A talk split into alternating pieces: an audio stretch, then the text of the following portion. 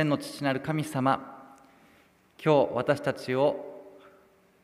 あなたの教会に招いてくださりまたそれぞれの場所において安息日の礼拝を捧げさせていただけます。この祝福と恵みに心から感謝いたします。神様どうか私たちに今安息日の恵みと祝福をどうぞ授けてください。私たちがあなた様を創造主また贖い主としてこの記念の日に礼拝をさせていただくことによって神様がどのようなお方でまた私たちがどのようなものであるのかということをはっきりと私たちが新たに悟ることができますようお願いいたします。日本中また世界中は今さまざまな混沌とした状況がありまた分断された状況もあり世の終わりの近さを感じます。しかしその中にあって私たちセブンス・デ・アドベンチストがこの時代を正しく捉え神様の民として正しく歩んでいくことができますようにそのためにも今日この礼拝のひとときを通して私たちが献身の思いを新たにすることができますようお導きください。今日さまざまなご事情で礼拝に参加することができない方々がいらっしゃいます。特にご病気の方またお怪我をなさっている方には神様からの天台の癒しとそして慰めがありますように。イエス・キリストの名前を通してお祈りいたします。アーメン。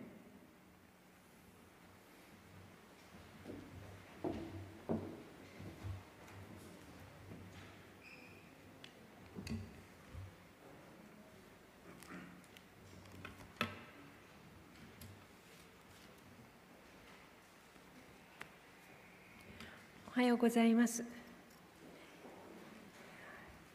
本日与えられました聖書の言葉を拝読いたします。ヨハネの黙示録14章6節7節を高校訳で拝読いたします。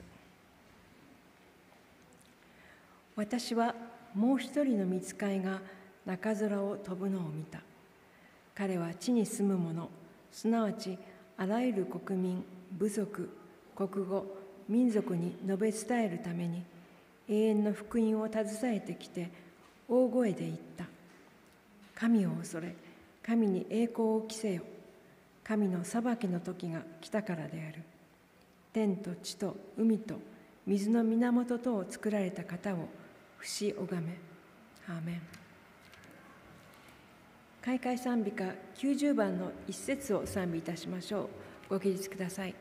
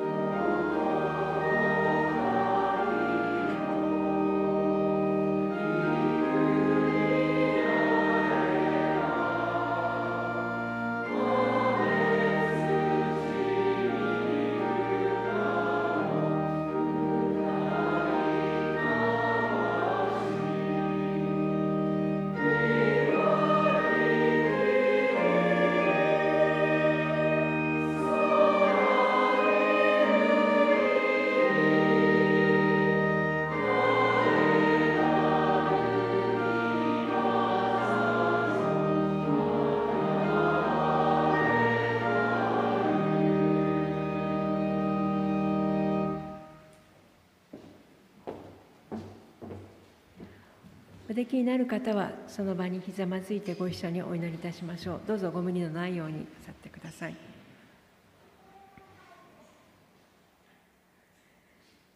天地万物をお言葉でお作りになりすべてを支えておられる大いなる神様。あなたを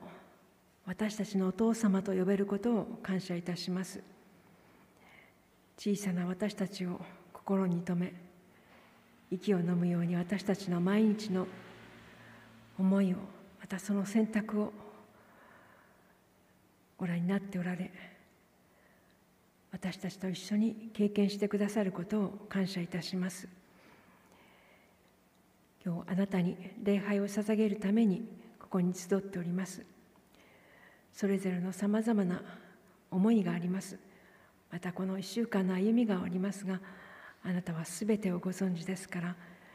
この祈る前からその祈りを受け取ってくださりそれに応えてくださる方であることも感謝いたします。どうぞ私たちの心を備えてください。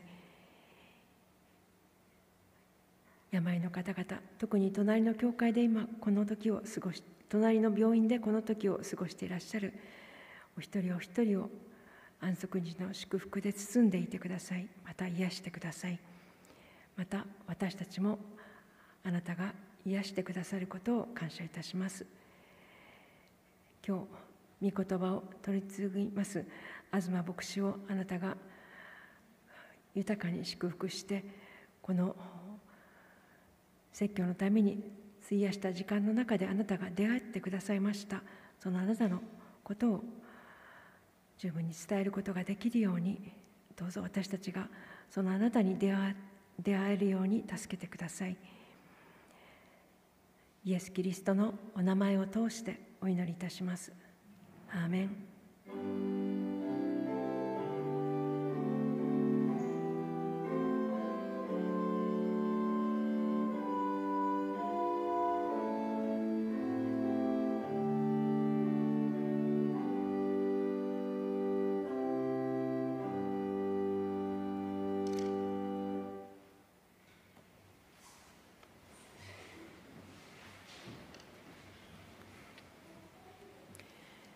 献金をもって神様への感謝を表したいと思います。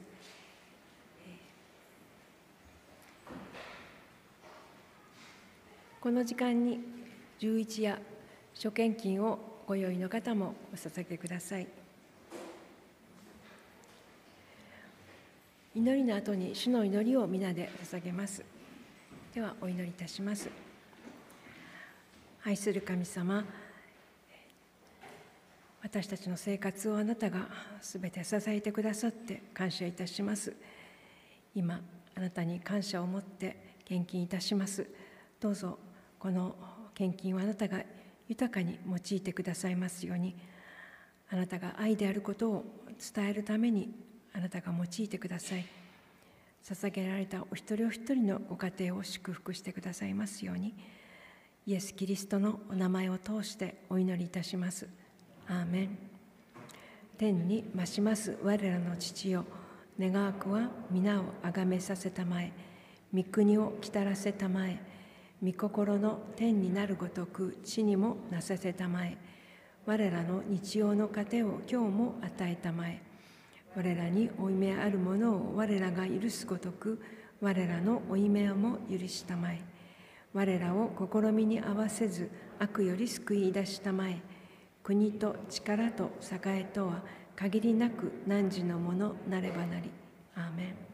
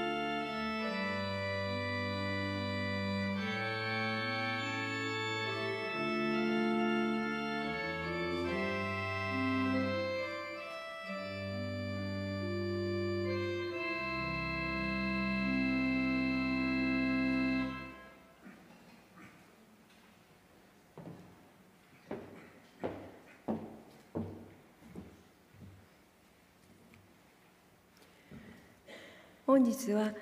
隣の東京衛生アドベンチスト病院のチャプレン東清牧師によって三天使の使命1創造主裁き主という題で御言葉が取り継がれます。その前にオルガンによる検証がございます。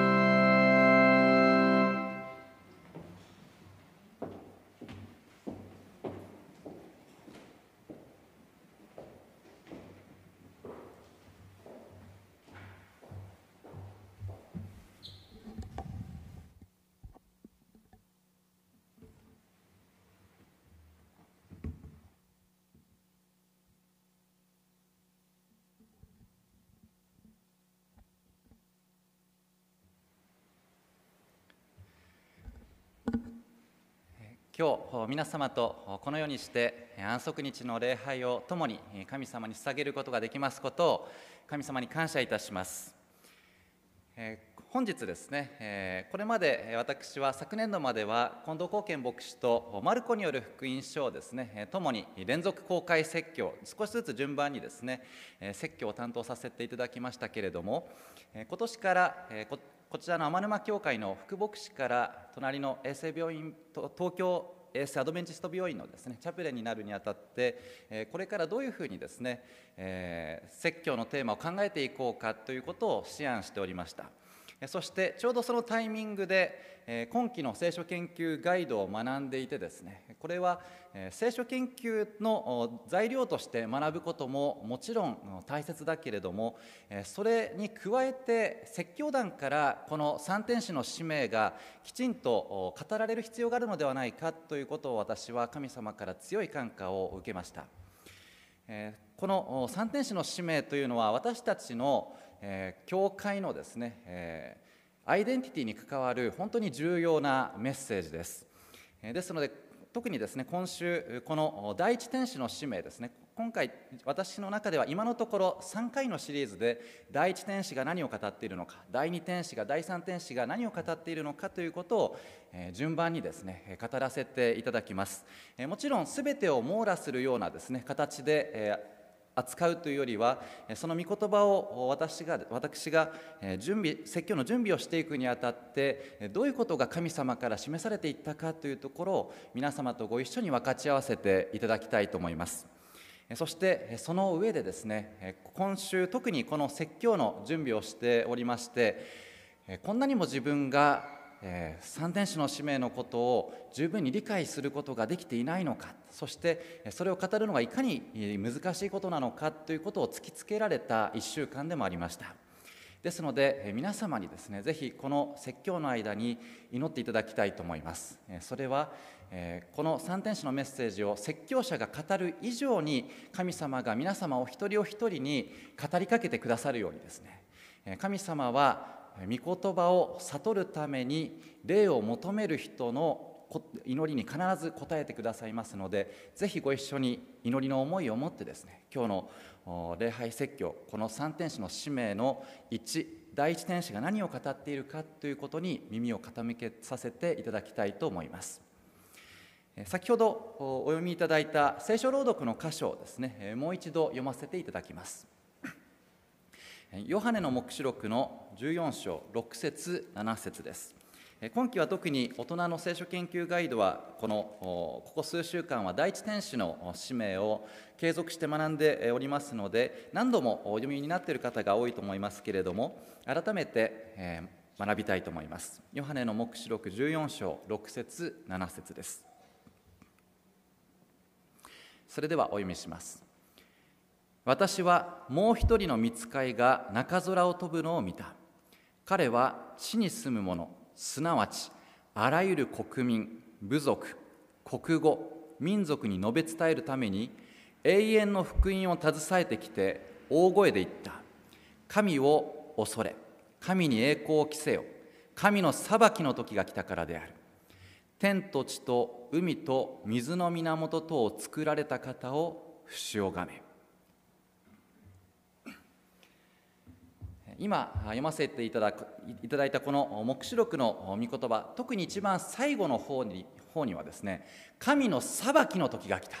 ということとそして天と地と海と水の源とを作られた方を不死をがめ礼拝しなさいという力強い宣言が語られています。ところで私は最近ある YouTuber のですね動画を見ていたんですけれどもまえー、昨年ですね統一教会の旧統一教会のいろいろな問題が明るみになっていったのを受けてだと思いますけれども、えこのような宗教団体には近づくべきではないというようなですねえものを見ました。そしてその方が語っていたことの一つにですね世の終わりが近いと不安を煽るような宗教団体はろくなものではないから近づくなということをですね語っていたんです。皆様はそのようなですねことをお聞きになってどのどうお感じになるでしょうか？確かに世の中にはですね世の終わりが近いからどんどん献金して必ず私たちの教教団教会の信者になってそして尽くしなさいと悪意を持って近づいてくる人たちがいるのもある面での事実でもあります。しかし聖書ははっきりと世の終わりについて語っています。新約聖書を注意深く学んでいるならば、えー、たくさんの著者たちが世の終わりがあることそしてそれに備えるようにと熱心に神様からの言葉を忠実に書き記しているということがよくわかります。そして予言の研究をしていると特に再臨の前兆となる事柄を眺めているならば私たちは今は世の終わりが本当に近い今世の最終時代を生きているということがよくわかるはずです。この3年間は日本中また世界中で新型コロナウイルスという目に見えない敵との戦いの日々でした。ニュースやワイドショー新聞雑誌などなどでは連日のようにですね感染者が何人そしてこういうことをした方がいいいやそれはやっぱり良くないんだということをですね右往左往しながらいろんな報道にですね振り回された3年間であったようにも思います。教会も病院も学校もまた家庭においてもこの3年間は本当にですねこれまで経験したことのないようなご苦労がお一人お一人にあったはずです。そして今週の月曜日からコロナとの関わり方が新しい段階に日本では入りましたね。第2類から第5類に変更しました。もちろんコロナがなくなったとか突然全く違うものに変異していったということではないですけれども社会としてですねインフルエンザなどと同じレベルの感染症として対応することになりました。しかし一応ですねこの日本においてコロナとの戦いが新しい段階に入っていった。少し、えー、一段落というのは、えー、少し良くない言葉かもしれませんが新しい段階に入っていったといえども聖書はコロナパンデミックが始まるはるか前からそしてこれからもうしばらくの間目に見えない敵との戦いがあるということをはっきりと宣言しています。この目に見えない戦いは非常に激しく地球はおろか全宇宙をも巻き込む本当に大きな戦いです。それはもちろん神様とサタンとの大相当大いなる戦いです。私たちはぼーっと生きていると見逃してしまうんですけれどもこの目に見えない戦いに身を置いている。むしろ神様とサタンが私たち人類をどちらの側につかせるかどちらの側に私たちが立つのかというその表舞台の戦いにいるんだということを覚える必要があります。この戦いは目に見えない戦いですけれどもその結末については聖書ははっきりと語っています。それはもちろん神が勝利することそしてサタンが敗北するという福音です。それと同時に私たちすべての人が選択をしなければならないとも聖書は迫っているんです。あなたは私は神の側に立ちますか？それともサタンの側に立ちますか？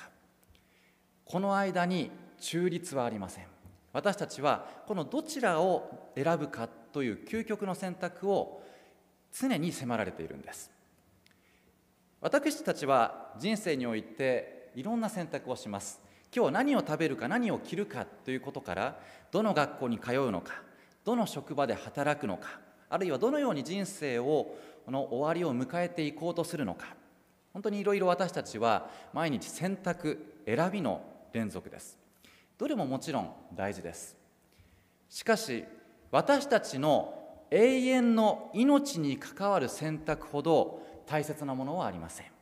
神の側につく者には永遠の命が与えられそしてそうでないものに対しては永遠の滅びがある。これは聖書がはっきりと私たちに突きつけている現実的な問題です。そこで今私たちはこの目に見えない戦いの真っ只中にいるものとして第一天使のメッセージから特にこのようなポイントで考えてまいりたいと思います。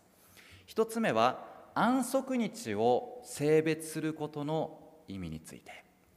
私たちは今ですねご一緒に教会においてまたそれぞれのご家庭において安息日を性別し礼拝を捧げさせていただいています、えこれをいい意味でですね習慣として、えー、毎週安息日に繰り返しているという方が多くいらっしゃると思いますけれどもこれは本当に私たちにとって祝福であり特別なことでありまたこの安息日を性別することが神様と私たちにとってどういう意味があるのかということを改めて考えたいと思います。そして2つ目です。裁きの時が来たと第一天使は語っていますけれどもそれと同時にそれは永遠の福音であるとも語られています。得てして私たちこの日本の文化にいますと裁きというのは恐ろしくあまり考えたくないテーマであるように思います。しかしこの裁きというのは永遠の福音なんだということをそのそれがどういうことなのかということを今日は特にこの2つのことを考えていきたいと思います。ではまず安息日についてです。安息日はですねこのご存知の通り創造の記念日ですけれどもそのことをですね考えるにあたって今週面白いですね、え話題になった出来事がありました。ちょっと画像で紹介したいと思います。日本が誇る野球選手の一人に大谷翔平選手がいます。本当にスーパースターですよね。メジャーリーガーでもう本当にこれほどまでに大活躍している人がいるっていうのはとても誇らしいなと日本人としてですね思います。そしてですねスタジアムには大谷のファンの人たちがいろんなボードを掲げてですね彼に対するいろんな応援のメッセージをなんか掲げているようなんですけれども今ご覧になってですね違和感がありますでしょうか？特にないですかね？ありますよね、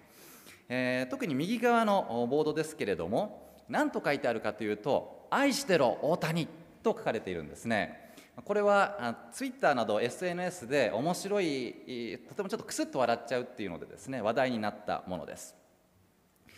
これはもちろんですねおそらくですけれども日本語の読み書きの練習や訓練をしたことがあまりない外国人おそらくアメリカ人だと思いますけれどもその人がなんとか大谷に対して「I love you 大谷」ですね、えー、言いたかったところをそれを日本語でですね一生懸命書いた。しかし「ル」と「ロ」はとても似ていますから頑張って書いたところ「I love you」というメッセージがですね「愛してろというメッセージになってしまったということだと思うんです。まあえー、微笑ましいボードだと思いますけれども文字だけを読むとですねなんだか皮肉っぽく偉そうでですね、え、複雑な気持ちになる文字だけ見るとですねなるかもしれません。一時違いでですね大違いです。愛してる大谷愛してる大谷というのはですね、え、たった一文字、あのひらがなの「ル」と「ロ」のあの最後の部分の違いだけですけれども全く違う意味になってしまうということです。しかしこの世にはもっと大きな次元での一時違いで大違いがあります。それはこれです。聖書の神様について何と聖書が書いてあるかと言いますと人間が作った神ではなく人間をお作りになった神様です。がとおが入れ替わっただけですが全く意味が違います。聖書が語る神とはこんな神がいてくれたらいいのになという人間の願望やイメージによって作られた神ではありません。特に日本人が神として、えー、拝む存在というのは人間の側がこういう神がいてくれたらいいなという願望によって神に祭り上げられる人が少なくないように思います。例えば有名なところであれば学問の神と呼ばれる菅原道真ですね、えー、彼は平安時代のとても優秀なですね、えー、政治家また官僚として素晴らしい政治をですね行おうとした人物です、えー、彼はきっと秀才であったことでしょう。また学問も、えその努力を惜しみなくした人だったと思います、えそして、えしかしながらですねこの菅原道真が祀られている福岡県のあの太宰府天満宮で合格祈願に行けば学力アップのご利益があるかというとそれは人間がこうであったらいいのにな。いやきっとこうなるに違いないと考えた願いでしかないわけですね。万が一ですね菅原道真がもちろん死者は眠りの状態ですけれどもそのような人たちを見るならばですねはるばるお参りに来た人たちに対してそんな時間があったらもっと勉強しなさいと言ったのではないかなと私は思うんです聖書は美しい自然も可愛い動物たちも壮大な宇宙そのものもまたそして今ご一緒に神様に礼拝を捧げさせていただいている皆様お一人お一人も全てをそのご計画に従って作られた方がいる。そのお方こそが創造主なる神であると聖書の一番最初のページから語っています。そしてこの創造者なる神様のことを否定してそんな神様知らないそんな神必要ないと神様に背を向けて生きることを聖書は罪と言います。第一天使はこの世の終わりの時代にあってこのように語ります。神を恐れ神に栄光を着せよ。神の裁きの時が来たからである。天と地と海と水の源とを作られた方を不死拝め。神様は最終時代を生きる私たちに創造主を礼拝せよ。これは再臨への大事な大事な備えなんだと力強く大きな声で私たちに警告として訴えています。私たちがこの世の終わりの時代にあたってですね語るべきメッセージの一つは創造主を礼拝せよです。この3天使のメッセージ3人の天使たちというのは天使たちが世の終わりにこういうことを語るんですよ伝えるんですよということではなく世の終わりに神の民が残りの民が全世界に向かって大きな声でそれを語るんだということを象徴している表現なんです。ところで皆様は創造主を礼拝せよという言葉をお聞きになって思い浮かぶ特に旧約聖書の御言葉はどのようなものでしょうか？いくつかあると思いますがこれはその一つだと思います。実会の第4条の御言葉です。お読みします。安息日を覚えてこれを性別しなさい。6日間は働いてあなたのすべての仕事をしなさい。しかし7日目はあなたの神主の安息日であるからどのような仕事もしてはならない。あなたも息子も娘も男女の奴隷も家畜も町の中にいるあなたの気流者も同様である。主は6日のうちに天と地と海とそこにあるすべてのものを作り7日目に休息された。それゆえ主は安息日を祝福してこれを性別されたのである。聖書に記されている数ある戒めの中でも最も大切でありまた全ての立法の土台となる立法それが安息日についての戒めです。ところがこの創造主なる神ということについてクリスチャンたちではない人たちがそれを受け入れがたいというのはそれはお気持ちはよく分かりますけれどもキリスト教会の中でもこれがどんどんどんどん歪められていっているという現状があります。例えば私は大学生の時にクリスチャンのサークルに他教派の大学キリスト教のミッションスクールですね。大学に通っていた時にクリスチャンのサークルに集っておりましたが30人ぐらいいる中で、えー、いろいろなですねお互いの教会の背景とかですね、えー、こういうことを信じているこういうことは、えー、信じていないということこういう違いがあるんだねということをですね確認することがたくさんありました。そしてあるお友達はこういうふうに語っていました。天地創造って非科学的だから私は本気で信じてはいないよと言っていました。この友人は本当に熱心なクリスチャンでまた愛の人です。しかしいやでもやっぱ科学とはなんか一致しないからということで、えー、自分は創造主としては神を信じていないというふうに言っていました。実のところこのような理解というのは少しずつキリスト教会の中で広がってきています。カトリック教会が少し前からですね創造論的進化論といって最初の生命は神が作った。そこからそれぞれ進化の過程をたどって長い期間を経て今現在の私たちがいる。という理解を公に打ち出していったこともですね大きな影響を与えていると思います。え、私は大学のクリスチャンのサークルの中でこの6日間での天地創造を文字通り信じていると語った時に天地創造だけじゃなくて6日間でもまで信じているのと驚かれたことに驚いたことをですね。今でも覚えています。そして別のクリスチャンはこうも語っていました。僕は日曜日は日曜日が聖なる日だと思うけど何曜日かってそんなに大事かなというディスカッションをしたこともありました。まあ、これはきっとですねミッション系の大学で他教派のクリスチャンと関わることがあった方は多く経験するあるあるだと思います。私は土曜日に礼拝をしていると自己紹介するとそのことでまずびっくりされます。まだ立法を守ってるの？とですね、えー、正直 SDA 以外のクリスチャンとの接点が少ない時にそのようなことを聞くと逆にこちらが驚きます。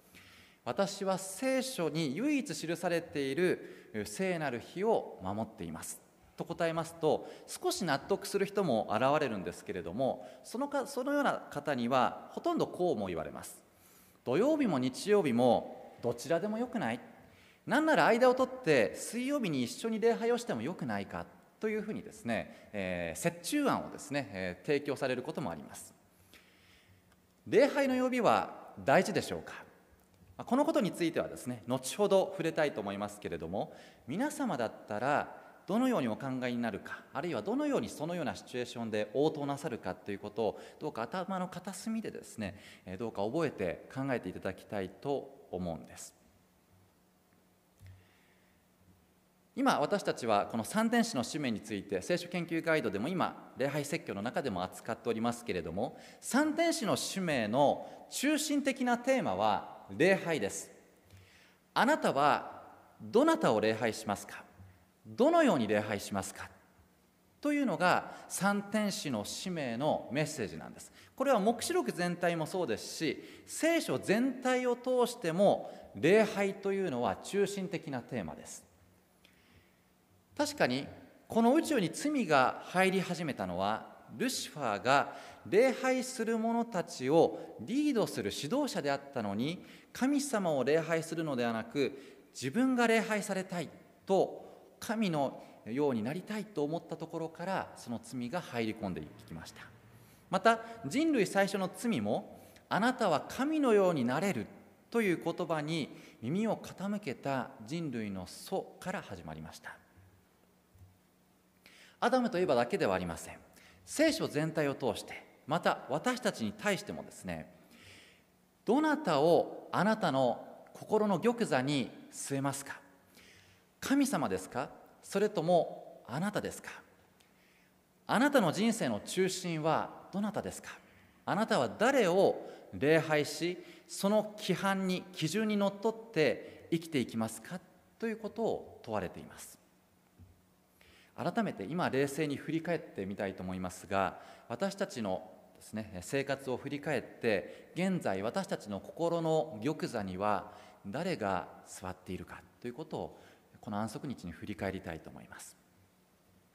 そしてこの第7日安息日を守ることの大切さについてはさまざまな理由が聖書から挙げられますが私は今週特にこの礼拝説教の準備をしていてこれが一番大切な理由ではないかなと思いました。それは騎士を鮮明にする。旗上りですねこれは。騎士を鮮明にするというのがこの安息日が大なのかでそれが大事であるということの大きな理由であると思います。騎士を鮮明にするというのは私は誰に従い誰の側に立つかということを明確にするということです。聖書ではいくつかの場面において神様が人に対してあなたがどちらにつくのかその騎士を鮮明にしなさいと迫った場面があります。例えばこの場面です。ノアの箱舟の時代。ノアは神様から特別な使命を受けて箱舟を作りながら間もなくこの地上を水が覆う大洪水が来るということを語りました。きっと人々からバカにされたことでしょう。それでも義の宣伝者であるノアは箱舟を作ることも神様の裁きが確かにあることを訴えることをやめることをしませんでした。そしてノアのそのノアとその家族たちが箱舟に入っていった後彼らの後に続く者は誰もいませんでした。するとどうでしょう？ノアたちが箱舟に入りあの大きな扉が神様見つかりによって閉められた後7日間7日目にですねようやく雨が降り始めるんですけれどもこの箱舟に入った8人だけノアとその家族たちだけは救われてきましたがその他の人たちは全員滅ぼされていってしまいました。この時の騎士の鮮明にする方法というのは箱舟に入るということです。箱舟に入るということは多くの人たちからバカにされる対象になる可能性も十分にありました。実際に人類のあけぼのによると人々の中には箱舟に入ろうかと思った人もいたと記されています。しかし入ろうかと思うということとその神様の警告を信じるということはイコールではありません。箱舟に入ってこそその警告を真実だと受け入れるということになるわけです。その他にもあります。エジプトで多くの災いがあり10番目の災いでその家の長子が打たれなかったのはその家の玄関のですね鴨居のところに子羊の血をほふって塗っていた家でした。またイスラエルの民がカナンに入国する際最初に攻撃の対象になったあのエリコの町。あのエリコの町で救われたのはただ一つの家族だけでした。それは遊女ラハブの家族です。彼女はイスラエルの人たちがそのカナンに向けて旅をしている時にいろいろな奇跡を経験しているということを知って震えおののきました。実際には震えおののいていたのは彼女だけではなく町中がそうであったと聖書は記していますけれども。しかしこの人たちに対して降伏する最初から協力しその神様を信じ礼拝しますとその騎士を鮮明にしたのはこのラハブたちだけです。その鍵となったのはあの赤い紐を垂らすということでした。ラハブは遊女ですからそれまで道徳的な生き方をしていたかどうかは極めて疑わしいと思います。しかしこのラハブの命この試金石になったのはこれまで彼女がどんな善行を積んできたかということではありませんでした。約束通りその赤い紐を垂らすということがその試金石となったんです。そこにこそ私はこの神様を信頼します委ねますという信仰が表されるからです。では現代の世の終わりの最終時代を生きる私たちにとっての試金石となるのは何でしょうか。エゼキエル書20章12節 ,12 節と20節の御言葉を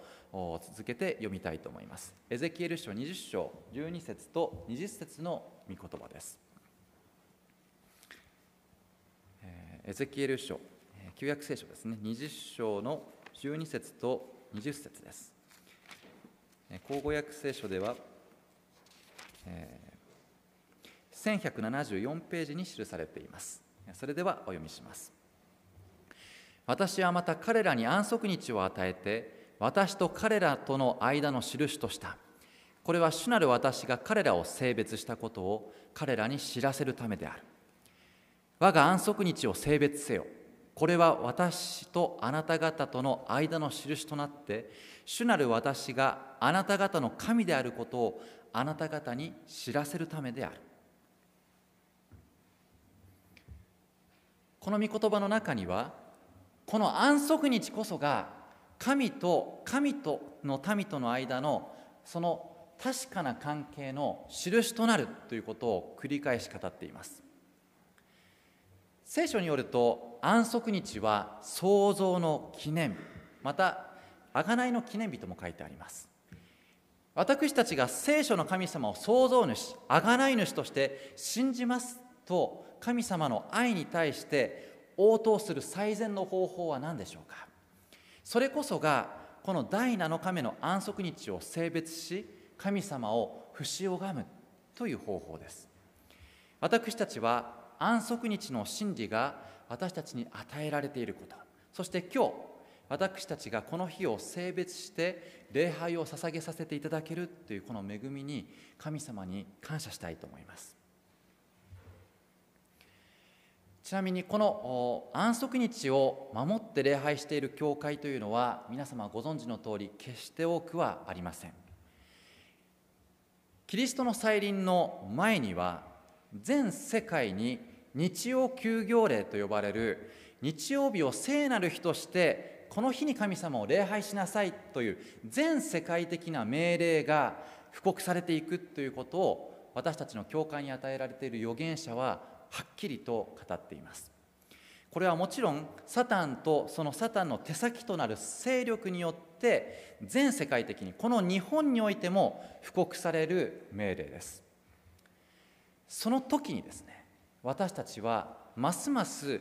あなたはどちらの側に立つのかということが神様の目にはっきりと示されていくんです。それはあなたは創造の記念日に神様が定めたその印の日に礼拝しますか。それとも神ではない神を語る勢力が語るその命令に従いますか？あなたはどちらを選びますか？ということを選ぶ時代がいよいよやってきます。私たちはこの真理が与えられていることに感謝しつつこの真理を一人でも多くの方に告げ知らせるという使命を持っています。そしてこれからこの世の終わりの時代ますます神様の愛を聖書の御言葉やまた証の文を通して学びこの方に私は何があっても終わりに至るまで忠実であろうというその信仰を育み再臨に備えていきたいと思います。えー、先ほど礼拝の日はそんなに大切なのかということを問いかけました。もしも神様が何曜日でもいいよと言うならば私は少し旧約聖書の言葉をですね思い出しました。出来事を思い出しました。カインとアベルの捧げ物の事件です。もしも神様がですねまあいいよいいよと捧げ物は何でも拒まないから何でも持ってきなさい何曜日でもいいからやってきなさいという方であるならばカインの捧げ物を良しとしたことでしょ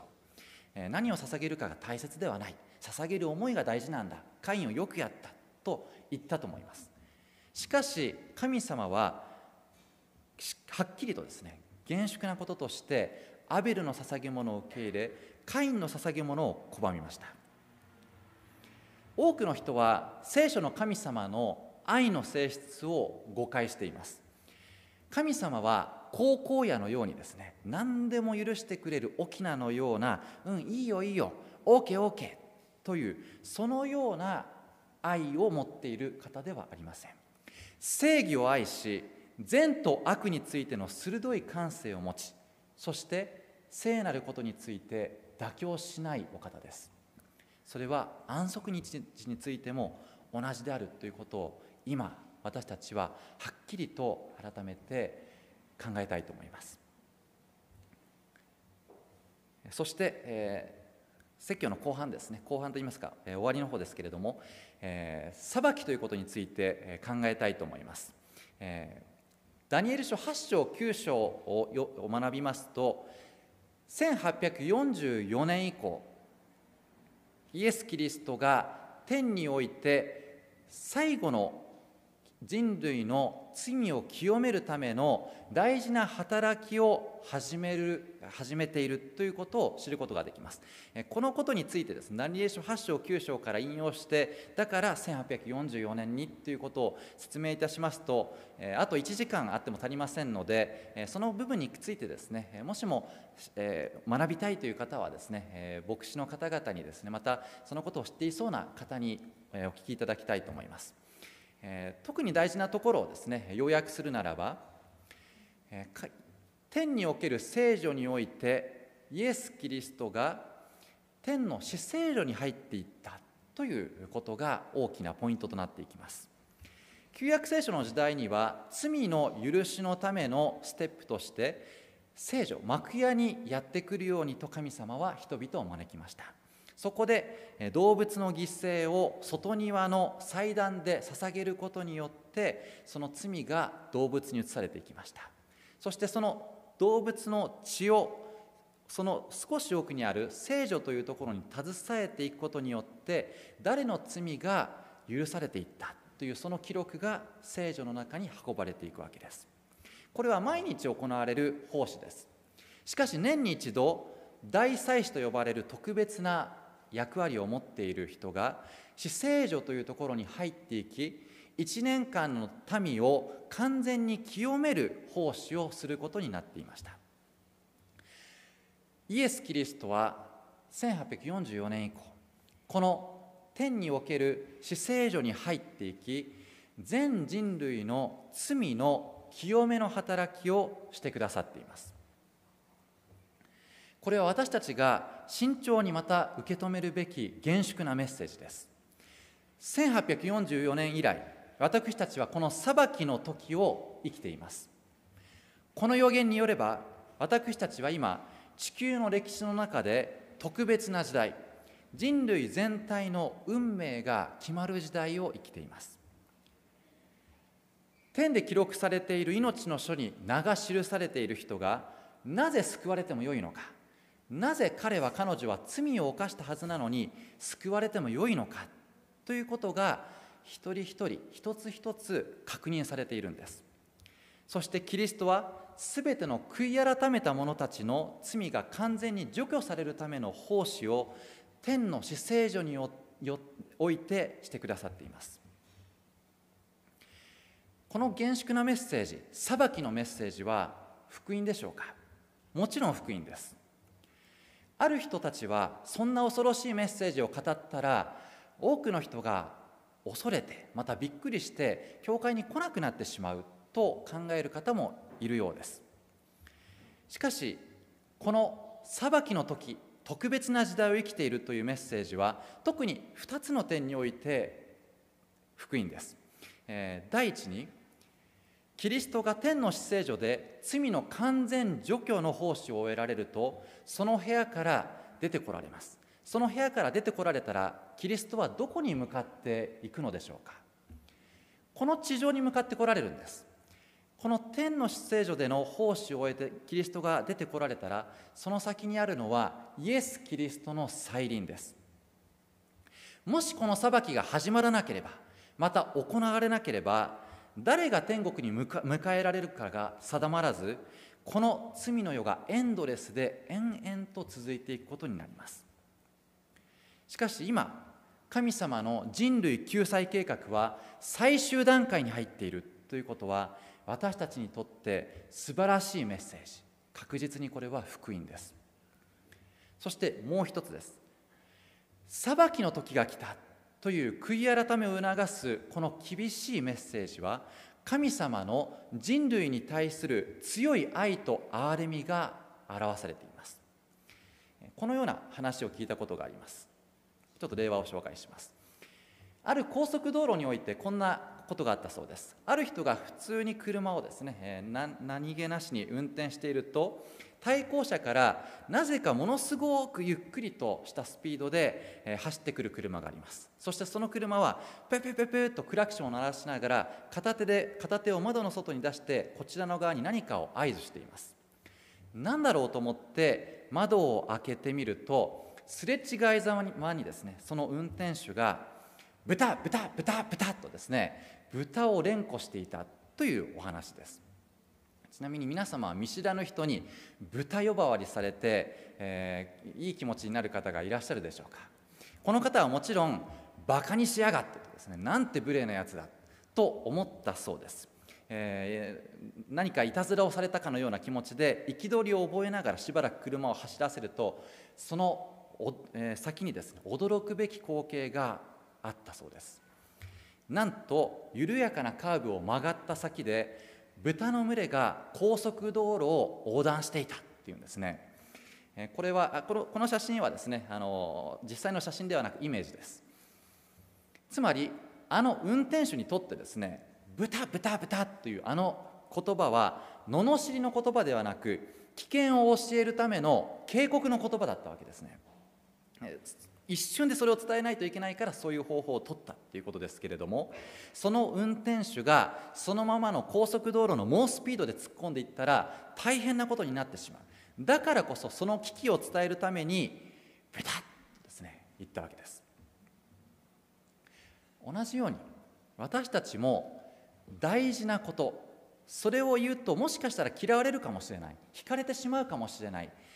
ということを知りながらもでもこれはその人の永遠の命を左右することなんだということを知っているならばそれを語らずには折れないということがあるのではないでしょうか。もしも新型コロナウイルスの本当のですねもう確実に、えー、もう効くようなですね特効薬を持っていたらそれを隠し持っているというのはそれは逆に倫理的にどうなんだろうかということになると思います。私たちはこの私たちが信じている神様が創造主でありまた裁き主である。私たちの唯一の神様である。そのことを覚えて安息日を性別し礼拝するということが神様にとっての大きな喜びでありそして神様への信仰を表す最高の方法なんだということを覚えまた語るものでありたいと思います。この三天使のメッセージはこれから申し上げることは自戒を込めてですけれどもこのメッセージはアドベンチストとして語った方がいいメッセージではありません。語るべきメッセージ語らなければならない使命を帯びたメッセージです。私たちは今日改めてこの使命に生きる決心をご一緒にしたいと思います。最後に私が新しい職場において経験していることをですね、えー、お話ししたいと思います。私は現在隣の東京衛生アドベンチスト病院でチャプレンとして4月から働かせていただいています。本当に牧師とチャプレンはこんなにも違うのかということを驚きの連続です。その中でも私が一番ですね緊張する血圧が上がる瞬間というのがあるんですけれどもそれは入院中の患者さんまた手術前の患者さんを訪問するということです。私は多分ですねいわゆるいわゆるコミュ障というものだと思うんですけれども用事なしに誰かに話しかけるっていうのが非常に苦手なんですね、えー、アポなしでその人の病室に訪ねて行って「え、牧師ですチャプレンです、え、いかがお過ごしですか?」というのはものすごい緊張するんですねそして、え、その病室を訪問したして一通りお話をした後にえできるだけ、ええーほとんどの方にですね、えお声かけしているのはお祈りをしてもいいですか？という問いかけです。びっくりしたんですけれども思いのほか多くの方がぜひしてください。というふうにお祈りを求めてくださいます。そしてさらに驚くことがですねあるんですけれどもそれは時々ですね、えー癒しがありますようにイエス様の皆によってお祈りします。アーメンとお祈りをするときに一緒にアーメンって言ってくださる方がいるんです。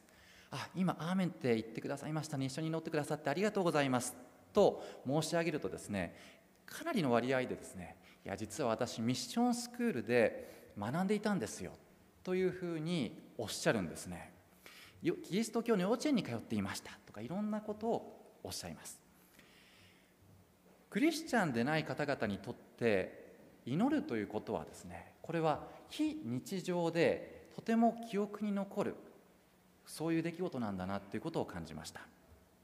私のイメージではほとんどのミッションスクールではどうせ大して聖書を語ってないんでしょとかですね申し訳程度にちょっと宗教プログラムがあるぐらいでしょそんなミッションスクールが多いんでしょというような感覚でですねあの見ている見ていたところもあるんですけれども実はもしかしたらクリスチャンの側が思っている以上にああそういえばこういう聖書の言葉聞いたなあの時祈ったな。あの時自分は「アーメン」と一緒に、え声を合わせて祈っていたな。ということを思い出す。それが記憶され記録されているっていうことがあるんだな。というのが今チャプレンとして働いていて新鮮に感じることです。種はまかれた種は死なないんですね。種は死なないんです。人生のさまざまな時その種をまいた瞬間には自分には関係ないなと思っていた人もさまざまな人生の岐路に立つ時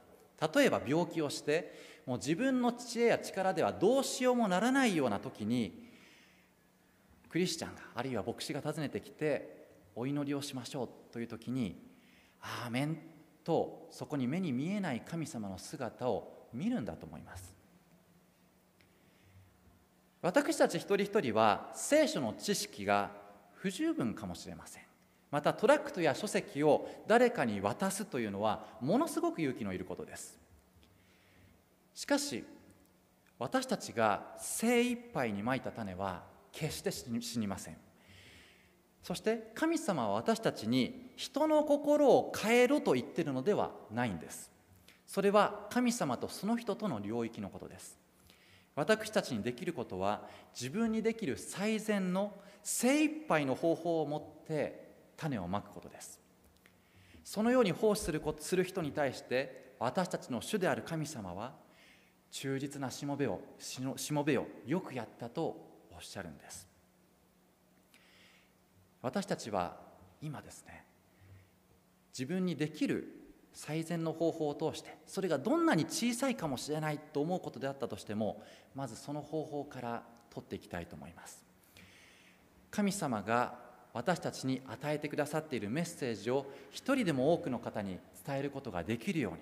そしてこの福音の永遠の福音の種まきをご一緒に祈りを持ってしていきたいと思います。私たちが今改めてこのアドベンチストとしての使命に生きることができますように。心からお勧めして本日の礼拝説教を閉じさせていただきます。